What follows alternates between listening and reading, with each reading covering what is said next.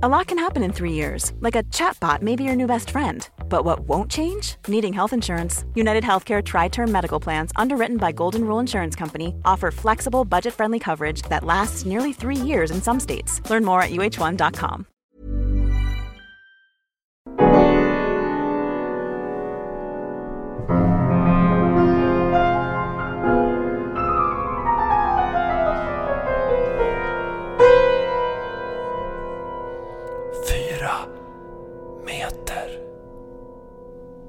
Idag sitter vi alltså i Gamla stan. Vi sitter på ditt kontor där du sitter och jobbar med film och TV. Mm. Och eh, det är kul att komma hit för att eh, jag kommer inte så ofta till sådana här världar. Ja, ja, men jag märker det på det att du var lite mer på tårna när du kom in och ganska social och att det fanns liksom en, eh, det finns också sådär när någon kommer in för första gången i en arbetsgrupp att man liksom är alldeles för trevlig mot fel person. Så den där personen kommer ändå inte kunna ge dig något jobb. Nej, men jag, jag har Medan vdn ens... gick förbi bakom ryggen på dig och du bara, vem är det? Ja, jävla gubbfan. Jävla gubbfan. Honom ska jag inte snacka med. Jag snackar med den där unga killen med tatueringar. Ja. Praktikanten. Ja, precis.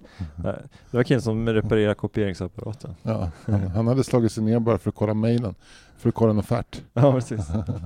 Jag, jag skulle säga att jag är ganska bra på att komma in i en ny grupp, att jag är så här god och glad och äh, kommer in ganska snabbt. Japp. Sen så finns det Ibland så har folk sagt att de tyckte, första intrycket av mig var att jag var lite konstig. Men det Ja. kanske har att göra med att jag kanske tar lite för mycket plats i början. Ja, men jag kan tänka mig att du, eh, att du dyker ner som en, liksom en en slaghök i ett, på ett, ett bord med eh, kolibris ibland. Med social, eh, med social kompetens. Bara damma bort dem. Social kompetens och ingenjörskonst. Ja, men det är svårt det där när man kommer in i ett nytt sällskap och veta var man ska lägga sin kraft. För att, för att eh, ibland så har man lite för mycket energi och då, då kan man liksom få folk att tystna. Ja. Men jag, nu känner jag att du, du skötte det bra. Liksom. Tack. Ja. Ja. Så att du märkte man att du inte kände folk att det liksom det var en, eh, du prövade dig fram liksom. Sådär. Ja, men det är en intressant grej det här med när man kommer in i ett rum och eh, jag känner ingen av dem, Mm. men så sitter det fyra, fem, sex personer där Mm. och sen så kanske det är någon som pratar med en lite mer och tittar upp lite mer och någon annan som tänker att det här, det här, är, det här är inte min grej. Och det behöver inte innebära att de är otrevligare, men det finns någonting att vissa tar, eh, tar lite mer ansvar i en sån situation. Hur menar du att det inte din, att det inte är min grej att vara social? Nej men alltså om jag kommer in där och bab börjar babbla på så Mm. kanske det är någon som känner att ja men det här, eh, ja det är ju Anders kompis, jag behöver liksom inte, jag behöver inte titta upp och lyssna och skratta åt det här för att, och det, det är fine med mig, men eh, det är bara intressant som observation tycker jag. Det är intressant det med att vissa människor väljer att fokusera på det de håller på med och inte bryr sig om att det blir lite socialt o, obekvämt i ett hörn av rummet. Medan eh, andra är väldigt sensibla och känsliga för liksom, de vill inte att det ska vara orent någonstans. Som, som han som du pratade med, han är ju väldigt mycket så att han, han omedelbart liksom bekräftar eh, den som står där eller kommer in i rummet eh, och ser till att nästan ta ansvar för samtalet. Medan han som satt ner i hörnet eh, med sina iPhone-lurar inpluppade där det inte var något ljud utan han har bara det. Han, eh, han var fokuserad på sitt och han, för honom gör det ingenting om det blir som en liten zon av dålig stämning eh, runt, runt dig då när du står och försöker vara social och det inte studsar. Och båda två behövs i ett fungerande samhälle. Japp, precis. Och det gör du också, Tack. tycker jag. Och det, det, de, här, de här människorna sitter ju också i ett genomgångsrum så de är väldigt vana vid att folk passerar och det kan vara det kan vara allt från eh, ja, fullständigt obetydliga personer eh, till... Eh, Lena Endre. Hur är det annars? Jo det är bra, jag eh, gick och lyssnade på Synfält framåt som är en, en annan podd Mm. eh, som eh, Kristoffer Appelqvist har tillsammans med en Tobias kanske han heter. Mm. Eh, och de intervjuar eh, politiker som kandiderar till riksdagsvalet. Och eh, nu var i det här avsnittet var det eh, eh, Katarina Janouch. Jaha, intressant. Ja. Vilket parti kandiderar hon för? Hon eh, kandiderar för eh, Alternativ för Sverige som är något nytt högerparti. Jaha. Berätta mer om Alternativ för Sverige. Ja men det finns ju ett parti i Tyskland som heter AFD, Alternativ för Deutschland, som är något, ja men ett högerpopulistiskt parti helt enkelt. Ja. Och eh, nu eh, har det startat i Sverige också och det är någon slags eh, alternativ till SD då. Eh, och jag vet inte om de är mer extrema än SD eller om de bara har en lite annan agenda, att de tänker att det blir enklare för ett parti som inte kanske har lika tydligt nazistiskt och rasistiska rötter utan det Nej. bara nu kommer vi här och är invandringskritiska Ja. och det är okej för det Ja. är vi har inte stått och heilat utan vi har skrivit barnböcker innan. Ja just det, men, eh, men samtidigt så har ju Katarina Janouch gjort sitt bästa för att eh, fördärva allt, möj- all, all möjligt, liksom gott rykte eller vad ska man säga. Ja, och det är det de pratar om i podden också. Men Ja. det, jag, tänk, jag tänkte ganska mycket på det när jag lyssnade för att Appelqvist, eh, han har ju liksom inga spärrar direkt eller så att han är ju, han är ju den griniga gubben så. Han, är han irriterad så, så låter han det komma fram i podden. Ja. Och Så är verkligen inte jag. När jag gör allt du vill att veta till exempel, som inte intervjuar politiker, men jag intervjuar ju forskare, journalister och sådär. Och ibland kan det vara något lite kontroversiellt, men jag, är, jag tassar väldigt mycket på tårna. Mm. Att jag vill att det ska vara, det ska vara trevlig stämning Mm. i studion Mm. hela tiden. Samtidigt så är det inte så, det, det kan ju aldrig bli så brännande när du pratar om en, en, en akademiker som när du pratar med en pol, politisk politiker. Låt säga att du pratar med, vad heter han, Jan Järpe som är islamolog. Islamolog. Ja. Du, När han jag, jag pratar om bara is- vänta på att du skulle säga islamofob. Ja, ja men pratar, du, precis. Rolig, rolig podd med Jan Järpe och Katarina Janouch, islamologen, islamofoben. Det är, alltså, det är Ja. kul, om de har en podd ihop. Ja, Ja. fantastisk podd.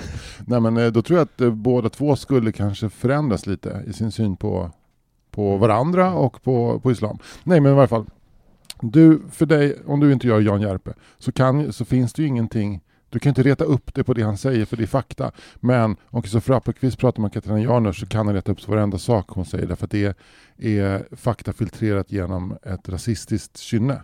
Jo, på ett sätt har du ju rätt, men å andra sidan så är det så att när jag intervjuar forskare så det är liksom, forskning är ju inte, speciellt inte samhällsvetenskaplig forskning är ju inte, det finns ju inte rätt eller fel, utan det handlar om metod och analys och, och de här forskarna är också präglade av en forskningstradition om, de är, om det är liksom en kriminolog eller sociolog eller eh, pedagog eller vad det nu kan vara, så, så, så är de präglade av sin kontext. Ja. Och det kan, jag kan ju kanske störa mig på vissa grejer som till exempel handlar om det här med eh, individ kontra grupp. Mm. Det har vi pratat om i podden också det här med det egna ansvaret kontra eh, vad ska man säga, vad man kan skylla på eh, uppväxt, Sociala faktorer. sociala faktorer Ja. grupp, uppväxt, samhälle. Eh, det som är en, på något sätt en konfliktyta i dagens samhälle. Ja. Så, så att det, det, det finns ju tillfällen där jag kanske skulle kunna varit lite mer så här, men kom igen nu på riktigt liksom. Är det verkligen inte den som håller på och mobbar en liten unge, är inte det dens fel Mm. Till exempel? Mm. Nu hade jag ett avsnitt om mobbing och det var ett jättebra avsnitt, så Mm. det, är liksom, det, var, det var inte liksom riktat mot det i första hand, men det var, jag tror det för ett Men, men, men, men bara det faktum att det finns forskning runt eh, mot, mot mobbning och utfrysning måste väl ändå vara ett tecken på att samhället eller liksom att man vill komma till rätta med de här problemen. Så att jag menar forskarens, forskaren eh, eller experten kommer ju aldrig att säga att mobbing är okej utan det handlar ju bara om olika metoder. Ofta är det ju så att de här enklare metoderna som du då genom det här utspelet till exempel om du säger så här, det är inte bara den ungen som mobbars fel. De leder sällan till förändring medan strukturella förändringar är ofta eh, kan kanske gå djupare och längre men går långsammare och jag menar, men för det finns, Ja. där finns det ju liksom en, det akademiska världens eh, kynne, den passar ju väldigt sällan i ett snabbt samtal i en podd. Och det är alltid lite mer komplicerat än att man kan säga att det är hans eller hennes fel eller det är si eller så. Ja men, det, men det finns det är två, två saker, men dels skulle man kanske ibland vilja vilja ha lite mera eh, att, att det, det finns en oerhörd försiktighet och att Mm. forskarna präglas ju av det, att de är så Mm. otroligt försiktiga Mm. och det här är mitt fält bara, jag kan liksom inte kliva in i det Mm. andra fältet. Men, men det andra är ju att ibland så känner jag att eh, inom humaniora och samhällsvetenskap att diskursen är ju ganska mycket att den är, den är ju lite identitetspolitisk fortfarande. Mm. Det är ju inte, det är ingen, det är ingen slump att det är många Ja men eh, lite så här slarvigt så här vänsterfeminist, miljöpartist, eh, gamla marxister som håller på med, med sociologi till exempel. Mm. Och det är ju, och då kan man ju tycka så här, men det är väl eh, som moderat och så här, att gnälla på att det liksom sitter en massa vänsterflummare på högskolorna Eh, då sk- man skulle ju kunna tagit tag i det på 70-talet, om Carl Bildt hade börjat, liksom börjat jobba, intressera sig för sociologi så hade det kanske funnits fler moderater. Exakt. Eh, så att det, det är ju det är ju på något sätt att eh, ja, men om ni inte är intresserad av fältet så, så, så, så det blir det ju så också. Ja. Med det sagt så kan jag ju ändå irritera mig på det ibland. Ja. Att, det, att man sitter i, i någon diskussion och så här, integration, så här, finns det verkligen inga problem med integrationen? Finns det liksom inte kulturskillnader? Finns det inte eh, problem med, med kulturkrockar som, som kan avhjälpas på andra sätt än att bara liksom lyssna på varandra? Så du menar att vetenskapen, eller en viss del av hum- humaniora, sociologi, eh, är så att säga under trycket från en politisk korrekthet idag? Ja men den är liksom, den är väldigt identitetspolitisk fortfarande även om, även om identitetspolitiken kanske pikade massmedialt någon gång 2014, 2015. Idag ja. så, så, så, så finns det, är det ju betydligt fler som kritiserar identitetspolitiken Ja. än, vad, än vad det var för fem år sedan. Ja. Men vi var inne på det förra avsnittet att du tyckte ibland att du var lite för borstad. För välborstad och för snäll och för välanpassad. Men skulle du vilja liksom drämma näven i bordet någon gång? Eller, och när du pratar med, låt säga att du pratar med Tina Rosenberg om, eh, om queer-teori. Att du skulle vilja säga att det där, du är ju bara en gammal röstrumpa. Ja, men jag pratade ju med Fanny Ambjörnsson Ja. om queer faktiskt i ett avsnitt och det finns inga, heller inget självändamål att det ska bli, alltså det ska bli dålig stämning. Nej. Verkligen Nej. inte. Men så att jag både vill vara lite mera oborstad och samtidigt så vill jag att alla ska vara glada. Men där, det är ju intressant det där som du säger att den skulle vara anstruken av, av, eh, av marxistisk teoribildning. För det är svårt, jag har svårt att tänka mig en, en, eh, en Carl Bildt 1969-70 som på något sätt initierar att man ens börjar forska på queer-teori. Det skulle inte hända för det är, det är ju också eh, det, det gör ingenting för den fria marknadsliberalismen så att säga. Det är, ju- det är ju en det handlar ju om att, eh, att gå till ett icke-produktivt eller ett icke eh, vad ska man säga, ett icke vinstgivande område. Liksom. Ja, men man skulle ju kunna se det i sin förlängning att att eh, queer-teori handlar också om att bryta gränser, att det liksom öppna upp ett Ja. samhälle och att det sam- ett öppet samhälle är bättre ur en, liksom, ur eh, en produktivitetssynpunkt Ja. också, att om du befriar människors eh, eh, själar så, så friare människor gör också andra val än om man bara liksom är inne i då i, i kapitalismens klassiska bojor och bara går liksom runt i sitt ekorrhjul hela Mm. tiden. Att det, det finns ju egentligen ingen motsättning att frigöra sig själv som människa och vara den man är och, eh, konsumera på andra sätt, Mm. tänker jag. Men det, det, det finns någonting, fast det är väl för att jag är så jävla röd. Finns ingenting äckligare än någon som börjar gå- det godas väg för att öka konsumtionen. Så här, liksom en slags Steve Jobs-människor, sån här Jag är nog tvärtom, jag, jag tycker nog att eh, det är okej om eh, om man gör något gott för egen vinnings skull, om det samtidigt är gott. Ja. Så Mm. länge, så länge vi lever i en marknadsvärld. Ja, så. ja, Men sen, har jag, sen är jag ju skeptisk till, liksom, alltså till, det finns vissa liberaler som fortfarande så här har någon slags idé om att marknaden löser allt och det, det kan jag ju bli vansinnig på. Ja. Ja. Det kan vara helt, då måste jag gå hem och liksom slå huvudet i en vägg. Jag. Men jag, jag tänkte på det att, om, låt säga att du hade haft din podd för 500 år sedan och skulle prata med, med Tycho Brahe till exempel. Då skulle du kunna vara mycket mer, gå mycket mer i clinch med honom. Och liksom. Och då hade jag antagligen också suttit där, vad fan fint det är ute på ben. Ja, precis. Jaha, säger du det? Det var mysigt. Ja, jag har hört, eh, det finns ju nya teorier som säger att eh, jorden, solen inte alls snurrar kring jorden. Men du menar att solen snurrar kring jorden? Ja, ja, ja. Ja, ja, ja, ja, ja, ja. Men du, Ja. kan man få lite mer av det här brännvinet som Ja, är gott? ja. Det är, liksom, eh, är det anis eller fänkål eller är det båda eller? ja det, är, det är både anis och fänkål. Ja. Ja, jag hade nog antagligen varit eh, lika mesig då som jag är nu. Tydligen så var det så att Tycho Brahe, hans, eh, hans mission i livet var att bevisa att eh, eh, jo, solen snurrar runt jorden. Eh, men han märkte att, eh, för han följde solens bana, eller märkte att solen gör som en liten snurr en gång per varv.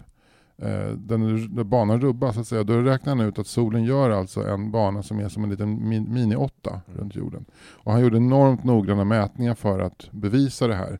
Och genom de mätningarna så kunde Johannes Kepler sen när Tycho Brahe hade dött och bevisa att eh, allting kretsar kring solen.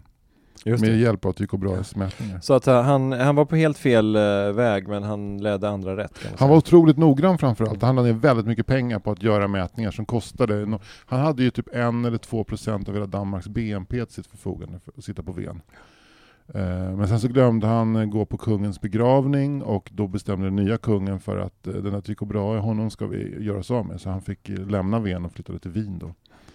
Eh, Han för- flyttade till en annan stad som Ja. låt, lät exakt Under en galen eh, förste Frans Ferdinand som hade syfilis och var galen. Och, eh, Tycho Brahe var plötsligt i stort behov av ekonomiska medel så att han eh, vågade till exempel inte lämna en bankett. Och då så säger, eh, sägs det att han eh, dog under den banketten på grund av att hans urinblåsa sprack. Mm. Men då undrar man ju, är det möjligt? Ja, han kan vara ju gammal och, och, och dålig. Han hade dessutom en blivit av med näsan och ersatt den med en blynäsa. Så han hade ju också så här, eh, Långsam blyförgiftning. blyförgiftning ja. Jag trodde den var gjord av silver, men okej. ja, jag tror att det var silveröverdraget bly. Ah, okej. Var det, hade han blivit av, var det, var det en syfilisskada eller? Nej, det var en eh, Fäkt, fäktskada? ja, duell, duellskada. Ja. Han hade duellerat om jag inte minns fel så hade han kommit i, eh, kommit i ehm, eh, någon form av eh, tvistemål angående astronomi och eh, utmanade, de utmanade varandra på duell och han fick näsan avhuggen. Den tidens eh, Katarina Janouch kan man säga. Ja. Stridbar. Ja, verkligen. Stridbar, ja.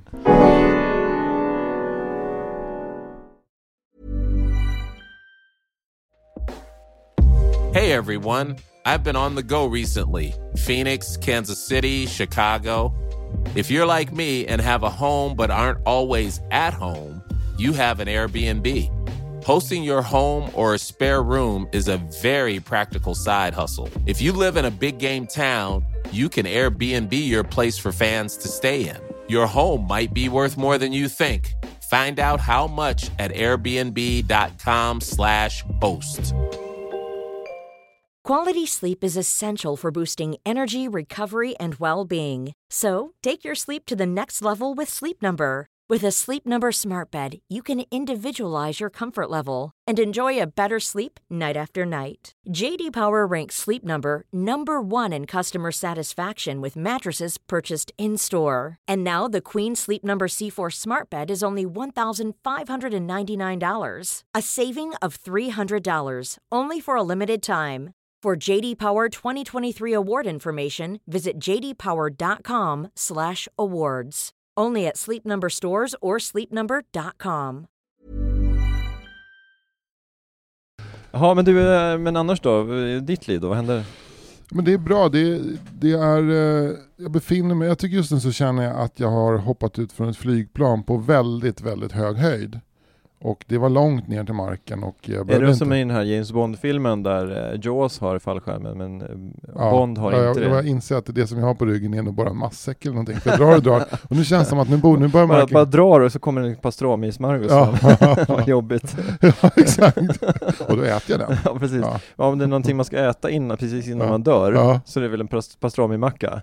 Jag tänker varm med, massa, massa ost och så. Ja, jag tänker att det är, det är svårt att göra det i fritt fall, för du, du, du har ju en hastighet mot jorden på 250 km i timmen. Så Men Mm. du menar att pastrami-mackan inte har det då eller? nej, men jag menar att det, det är friktion. Pastrami-mackan rör ja, sig men du, exakt. prova att sätta din Tesla på E4, stick ut hela överkroppen Mm. genom eh, bakrutan och försök att dra en pastrami-macka. Du kommer märka att det kommer fladdra pastrami bakom dig. Så det kommer bli här pastrami-halka bakom bilen och folk, alltså, du kommer inte få i dig så mycket. Du måste tänka så att det du måste göra när du ska få i dig en pastrami-macka eh, i fritt fall mot jorden, det är att du måste kupa kroppen som en liten ostbåge och skapa liksom ett friktionsfritt rum i, runt magen. Ungefär som när man eh, tar på sig en kapuschong och man mår lite bättre Ja. för att öronen eh, Ja. känns... Eller jag hör ju att jag, jag ska inte gå i clinch med dig när det gäller naturvetenskap. Nej.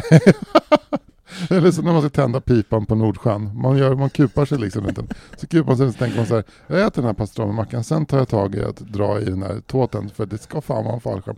Men nu känner jag att eh, marken är väldigt nära, jag borde nog ha dragit fallskärmen för att Mm. det kommer, jag har en känsla av att det kommer en, en deadline-smäll här inom loppet av två, tre veckor som kan bli rätt hård. Ja. Men, är det, men för du vet att du har en deadline om två, tre Ja, veckor? jag vet att jag har en deadline eh, och eh, sen planerar jag in andra saker. Till exempel så planerar jag att åka till Skåne nu i helgen. Mm. Och där tänker jag att jag ska eh, ta det lugnt. Eh, sen så bokade jag tvättstugan till exempel idag. Men du ska ju umgås med Krille. Jag ska umgås med Ni kommer ju Krille. dricka sprit. Jag kommer, jag kommer dricka sprit eh, och sen kommer jag vara bakis och sen kommer jag göra en utflykt och sen så kommer jag åka hem. Och så kommer du vara helt uttröttad. Ja, så så kommer kommer, jag du komma hem till familjen och så förväntar de sig att du ska vara på ditt allra bästa humör och så Ja. är du på ditt allra sämsta humör. Japp. Egentligen när man kommer hem så borde man inte komma hem, man borde komma till någon slags sluss. Ja. Man borde komma till någon slags, eh, vad heter det, halfway home. Där man liksom så här, eh, fick bo, man bodde väldigt nära sin lägenhet och så kanske man, eh, man bodde på andra sidan, du kanske bodde på ett punkthus på andra sidan gatan. Så kunde du vinka till familjen så kunde de se att där är han. Och så Mm. kanske till och med prata i telefon, Mm. men inte den här riktiga direktkontakten. Nej. Nej, man pallar ju inte med det här, liksom, den här kärlekstörsten som man drabbas av när man kommer hem. Och Nej. man, ska liksom, eh, man ska lyssna på någon uppsats som någon har skrivit och man ska gosa med hunden och man ska förhöra någon på franskan och man ska springa ner till tvättstugan. Sen så bilen måste vi lämna in på verkstad. Det är mycket som kommer över en. Men jag tror att jag kommer vara ganska utvilad. Faktiskt.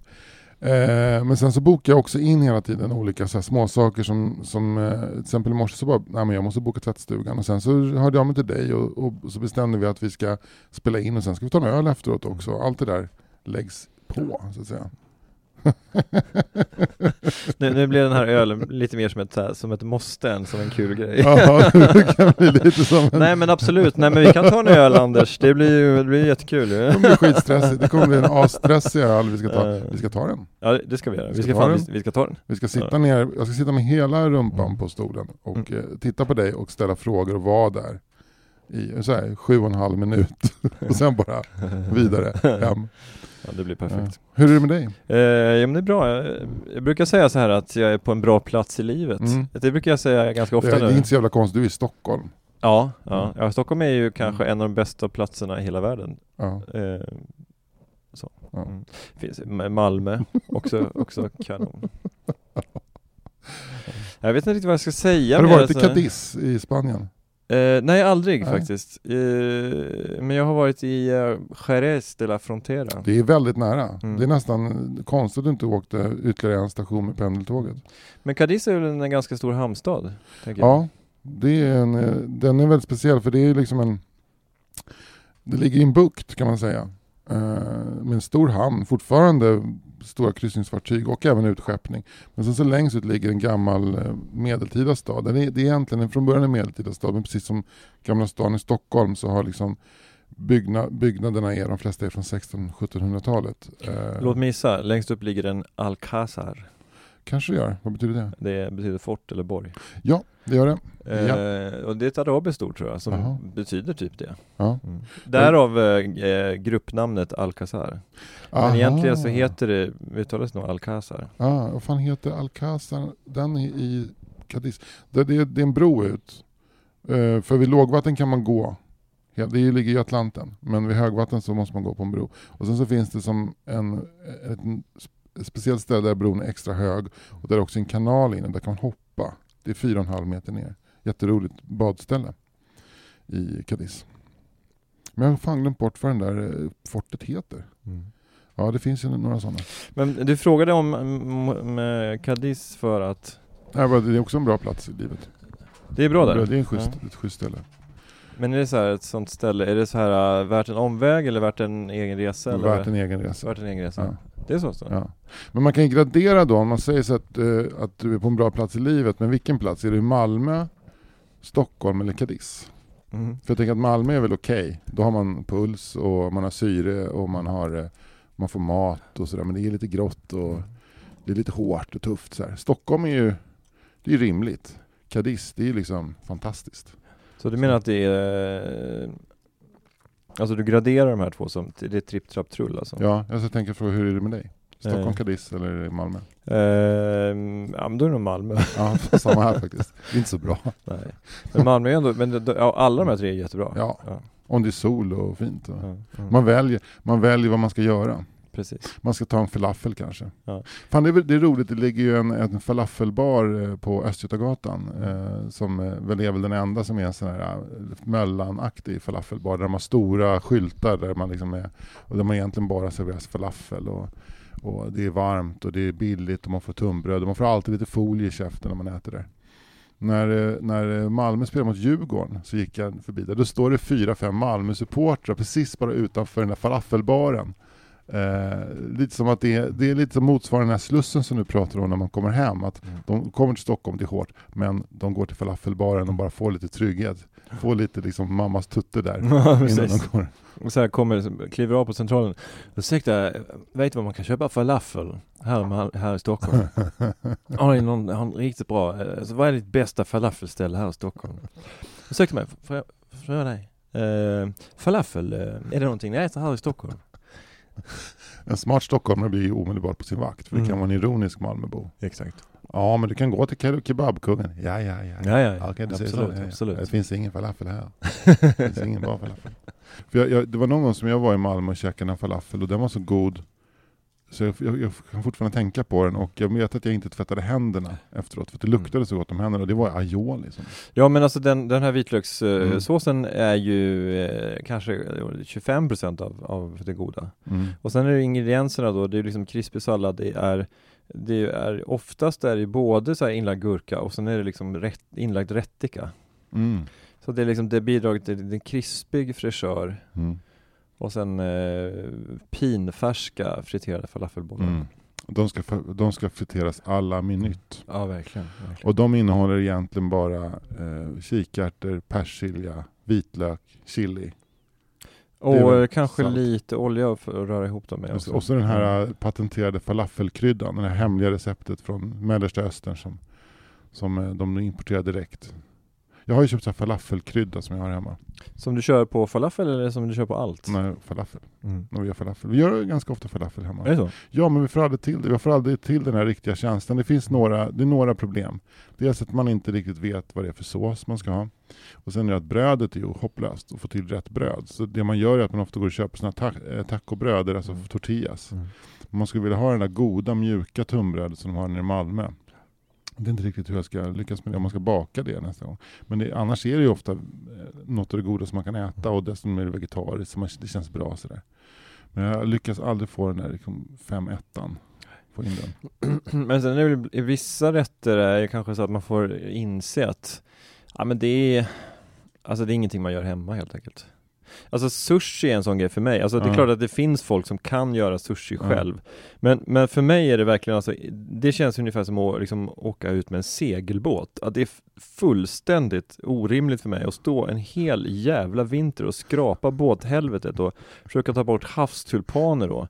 Och dessutom då på ett ekologiskt sätt. Och sen ska man bottenmåla skiten. Och sen ska man liksom Masten är inte på, den ligger uppe på ett varv. Och sen ska den ner på någon sån här slip på våren och sen i med den och så på med masten och då har man liksom inte ens börjat, då har man inte riggat den ens. Då är det liksom, då ska den riggas och sen så ska seglen upp och sen, och sen ska man packa för någon slags Och sen det sitter seglingsresa. någon sån här sex och ett halvt-åring i ruffen med Mm. flytväst och en liten sån här leksakssegelbåt och bara pappa, pappa, när ska vi åka med båten? Ja precis, och sitter med en iPad Ja. och kollar på något tecknat och sen helt plötsligt så plums så, li- så ligger iPaden på botten av hamnbassängen. Ja. Och så tänker man, va, ja, är det här en rimlig ratio mellan förberedelser och njutning? Sant, du har rätt i Eh, det. och så är det lite grann med sushi för mig, alltså att med all respekt för att folk tycker, ja ah, men det är jättelätt att göra sushi hemma, så är det Ja, det, riset ska kokas enligt alla konstens Ja. regler och sen så att du ska hitta den här pinfärska fisken som Ja. ska snabbfrysas och upp igen och sen så skivas så här till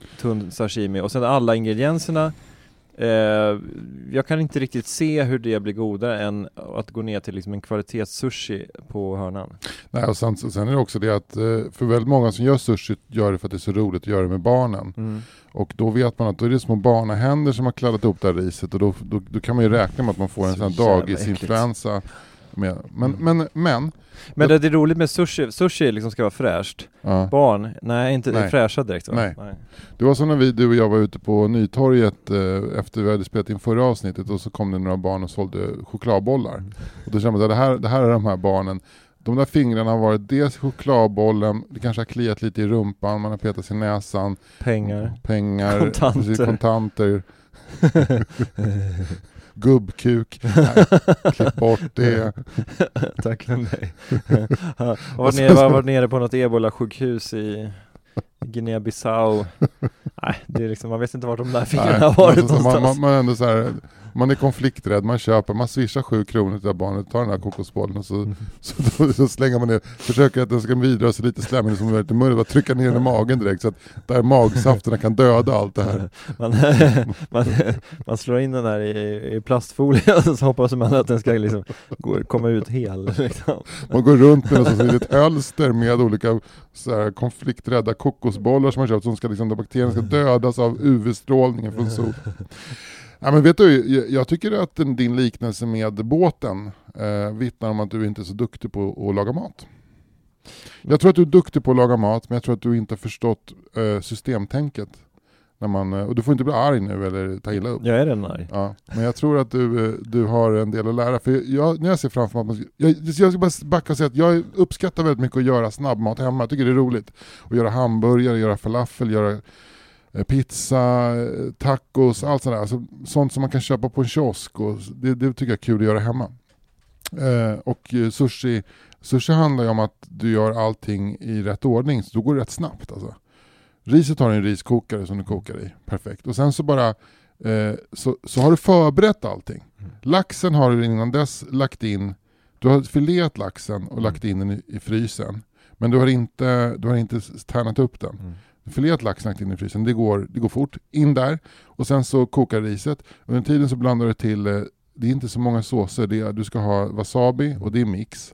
Och sen ska du ha den här japanska olj, eh, sojan. Och sen ska du ha lax, du kanske ska ha tonfisk, du ska ha såna här eh, crab sticks, det är ganska äckligt, jag brukar skita i det. Man ska ha, eh, vad heter den här, eh, den här eh, grönsaken som dödar, som kommer att döda planeten för att det är så dyrt att frakta den från Nya Zeeland, avokado. Som bara idioter äter därför att det är så dåligt för miljön. Den ska man ha. Mm.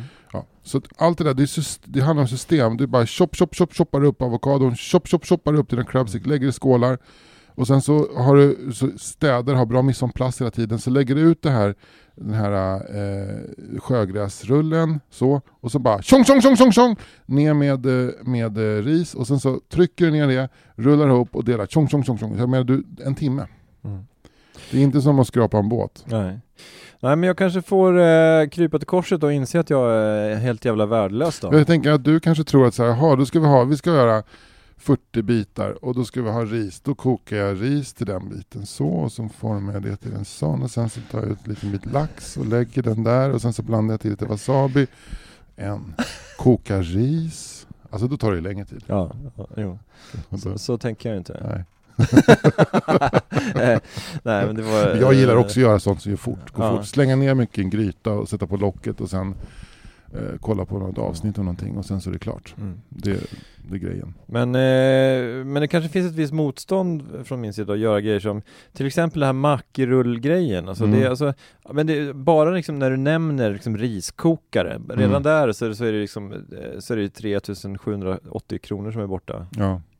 Och sen så är det så här, ska man ha liksom så här sjögräsmattor att rulla mack i med och, Du menar så här små, du ska ha såna här små eh, bastmattor nästan? Ja just Ja. det, alltså precis, det är väl Ja. bambumattor kanske? Sådana har ju folk hemma. Är det så? Ja, f- folk- det ligger Mm. ju folks, eh, man drar ut lådor, så Mm. ligger såna här bambumattor och samlar damm tillsammans med massa så här oklara, du vet när du sorterar i, kökslådorna, d- kniv, gaffel, sked där, Mm. saxar, knivar där, resten ner i den tredje lådan, där ligger såna här små plasthällor som du kan dra igen plastpåsar med, mackerullar, några öppnare, Uttjänta batterier. uttjänta batterier, såna här smörrullar, bardaplattor som vi kallar dem för, alltså speciella plattor som du rullar smör med. Påminnelse från tre. Påminnelse från tre. Nej men alltså om jag ska eh, dunka mig själv i ryggen lite grann så är det som att jag genomskådar de här eh, idéerna innan jag ens prövar dem. Mm. För att jag vet att, att den här riskokaren står, kom, den kommer stå i ett skåp och de här eh, bastkjolsmattorna kommer också ligga där i den tredje lådan.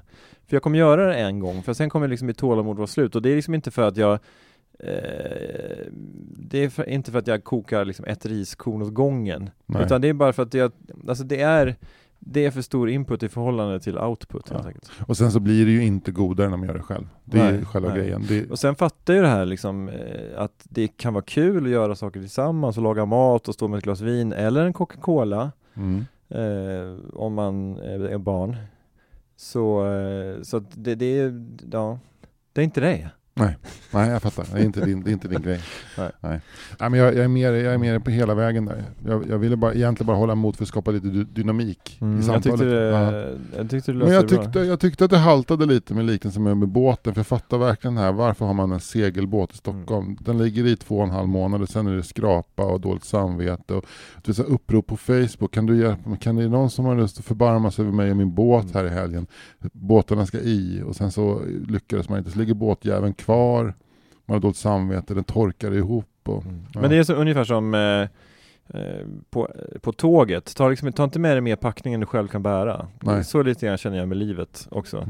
Och när det gäller båtar och så här, men då, så, måste, du liksom, måste du ringa efter hjälp för, för att få i en båt, då kanske du inte ska ha den här båten. Ja, det är hårt sagt. Det är Ja. jävligt hårt. Ja. Jag, är, du- hårt, jag är ja, hårt skolad i men- det här liksom, ja. att man ska ta hand om sig själv Ja. på något sätt. Ja. Och det är, det är kanske inte det bästa sättet att leva Nej, på. nej. Nej. Men det tror jag också man kan planera bra. Om man, om man, har, man har rätt grejer, om man har rätt som systemtänk så kan man nog få i en, en 14 meters själv. Med lite tur. ja precis. Antingen får man i den eller också får man inte i den. Det är någon sprint, man ska, jag ska slå av en sprint där, då kommer en kedja rasa utav bara helvete och så Mm. kommer båten glida ner. Och då ska jag vara långt därifrån eh, och sen ska jag skynda mig ut och hoppa i och sen är båten i. Yes. Ja. Det slutar med att man liksom sitter liksom med halsen och så är den här, den här kedjan där, kättingen är liksom Så man sitter fast i, med, med halsen i båten på sätt och dras, dras ner i vattnet Man hänger som en iransk dissident. Precis och Som Brody, jag hänger som Brody. Ja, prästen i kyrkan bara Han dog när han försökte klara sig själv Det visar på hur vi måste måste hjälpa varandra. Vi måste stödja varandra och låta andra ta del i våra liv och lita på att Jesus också vandrar bredvid oss. Och så dödsannonsen med en liten segelbåt. Ja, men lite lite kätte ja. Ibland kan jag känna när jag ser de här symbolerna på dödsannonser att det är dödsorsaken man ser. Djurgårdens IF Ja, verkligen. Så här, alla, alla dagar på någon, någon sån här sunkkrog vid Globenområdet man har suttit och planerat inför match och efter match. ja. Ja. Men jag tycker, jag tycker att det finns någonting oerhört vackert i att man har eh, sin fotbolls, sin favoritklubbs eh, emblem på sin dödsannons. Men det finns ju också något lite deppigt över det. Att, att ens liv, var det bara, var det bara fotboll? Ja, verkligen. Och, Verkligen. jag, och mitt liv är ju, jag älskar ju fotboll. Men, eh, men eh, det blir ju häftigt om man känner dig och att du väljer ett MFF-emblem på din dödsannons. Därför då blir du dy- dynamisk för de som känner dig. Ja lite, Alltså- att, att, att, det, att det är lite, att det finns ett spår av, inte ironi men att du menar att det, att Ja, det, det finns, ja, men det finns ett spår av humor i det. Mm. Att du skulle välja det. Men jag känner, om jag känner dig rätt så risken är att du kommer välja att se till att det är en svårtolkad symbol. Eh, att du antingen är det en, eh, ett pingisracket, Mm. pingisracketar i kors, eller ett, en MFF-symbol, eller en liten sån här silhuettbild av Marcus Johansson. ja precis. Nej men det är, men det är ju eh, på något sätt att sammanfatta sitt liv i ett piktogram. Ja, exakt. Det är ju en nästan omöjlig uppgift Ja. tänker jag. Ja, Så det är väl också därför som, alltså som, korset är ju logiskt eftersom det är en kristen symbol och Mm. den är ju, ja det, det är ju verkligen en dödssymbol och det, Mm. det, det, på det sättet så det, det kanske, den är ju bra på det sättet. Eller också en, en fågel till exempel. ja. Den, den, liksom, den kännetecknar som att nu flyger jag iväg, det är en frihetslängtan, det, det är ett djur på något sätt, det alltså att bli, blir man för specifik sådär, så, så är ju risken att då, då ja man har ett tåg på bilden, då är man, ja han var lokförare, okej det var hans grej. ja. Tråkigt det, det verkar. Ja, men jag, jag har sett just här fordon, olika fordon, lastbilar. Då fattar man att han var åkare då och hade åkeri. Mm. Och då tänker jag, där har du dödsorsaken. Eller att man ser golfklubbor. Någon älskade golf och man kan tänka sig att den här personen segnade ner Mm. efter att ha liksom slagit ut någon boll i någon sån här liten damm. Och, bara, och så bara, Mm. ja. Korset, ja det var någon som blev korsfäst. Nej men det finns ju, om man tänker sig, man kan välja allmänna symboler och specifika symboler. Till exempel väljer du en lastbil, då är det liksom inte någon person som älskar poesi, utan du älskar lastbilar. Och, och väljer du eh, MFF-symbolen, då älskar du MFF. Men väljer du en fågel, då är det mer en allmän, en allmänt hållen. Den här personen älskade frihet kanske, eller eh, det, det kanske är mer så här, vi, vi, vi väljer att se att våran äldre släkting finns kvar hos oss och sitter som en fågel på fågelbordet utanför. Så här, liksom. Om man väljer en viss typ av fågel. Man, man kan välja, man till skulle välja en, en skata. Då är det mer svårtolkat. Men väljer man en fink, någon slags fink. Tråkigt om en släkting liksom sätter en skata på ens dödsannons för att man var så jävla tjuvaktig. Clark Olofssons dödsannons. han, var, han, han var ju som en jävla, alltså, så matsilvret var ju borta direkt va?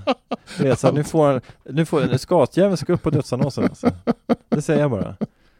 Det där är ju väldigt mycket, de här böckerna som jag skrivit om familjen Knyckertz, de är, ju- de är ju skater, de är ju reflexmässigt kriminella och, Ja. och, eh, eh, och kleptomaner och glimmare, glimmare så tar de det som glimmar. Men det var roligt, man kunde vara lite mer tvetydig så att man hade en sån här fin kulturell symbol eh, Mm. som en, ja, men, också så här, en, en sån här Davidsstjärna som drar åt ett håll och så en dikt av Eddie Meduza Jätteroligt. det, det tänker jag inte citera Eddie Meduza för att Ja det jag, går jag, inte. jag, jag kan bara, jag jag, jag kan bara de grövsta så, så, så, så, så, här, ehm, Jag var ute i laggården och skulle mocka skit. Jag kände det lukta fetta. Så jag letade mig dit. Begravningen har ägt rum i kretsen av de närmaste. Eh, Ibrahim Schulman Så längst så står det bara så här, sug på den. Ja precis Det är roligt också om man skulle välja som symbol på Stö, Stöd gärna judiska församlingen i Stockholm Inshallah. Man bara, var kom det ifrån? Och den är jättestor. Helsides Den är jättesides. Nu är det en sån här skämtapa som har gått och dött igen. Det, jag såg faktiskt någon där det stod 'Jag är död' Han hade själv då satt in Ja. annonsen, så förmodligen bara publi- publicera den här när jag har dött. Nu är jag död. Så. Nu nu är jag död, tack för mig Men eh, det är också väldigt sällan man ser att folk väljer att publicera en bild på en annan person. Jag tänker då på en känd person, att man skulle Låt säga att du, dö- du har dött och du istället för att lägga in en bild på att du älskar blommor så älskar du Kikki Danielsson så det är en ganska nytagen bild på Kikki Danielsson. Men det blir ju också lite stressigt så här, innan man ser att det är någon som heter Roland Josefsson som har dött Att man Ja. tror att det är Kikki som har Ja dött precis. Han vill ha Kikki Danielsson som symbol. Eller Ulf Kristensen, nya moderatledaren. Ja. Det är roligt Ja. Ja, men eh, det, där finns, det finns säkert regler för det där va? Det tror jag säkert. Mm. Du, eh, eh, vad trevligt att träffas. Det var fint, jag Mm. tyckte det blev eh, lite härligt att sitta i ett nytt rum Det är alltid häftigt. Ja. Ja. Eh, jag uppskattade detta och jag ska bara plugga att den här veckan så kan man på Oslipat se på onsdag den 2 maj så kan man se Elinor Svensson i Uppsala när hon gör sin soloshow Patriarkatet för och nackdelar. Och eh, då är det support av dels Marcus Berggren och dels Ina Lundström som är en Göteborgskomiker som är up and coming. Eh, dagen efter, då är det Oslipat pratar om framtiden i samarbete med Riksbankens jubileumsfond i Stockholm. Och då kommer Josefin Johansson, Marcus Johansson, Anton Magnusson, eh, Josefin Sonck och eh, tidigare nämnda Ina Lundström. Och jag är konferencier, vilket jag även är i Uppsala. Så att man har dubbla chanser att se mig den veckan. Eh, all info på oslipat.com. Tack för det.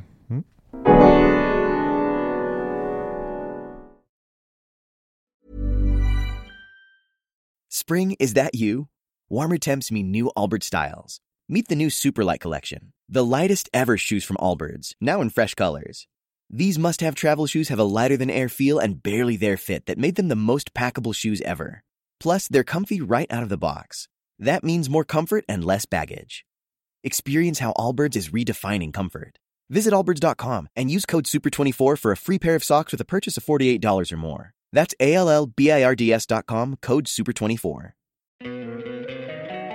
Don't you love an extra $100 in your pocket? Have a TurboTax expert file your taxes for you by March 31st to get $100 back instantly.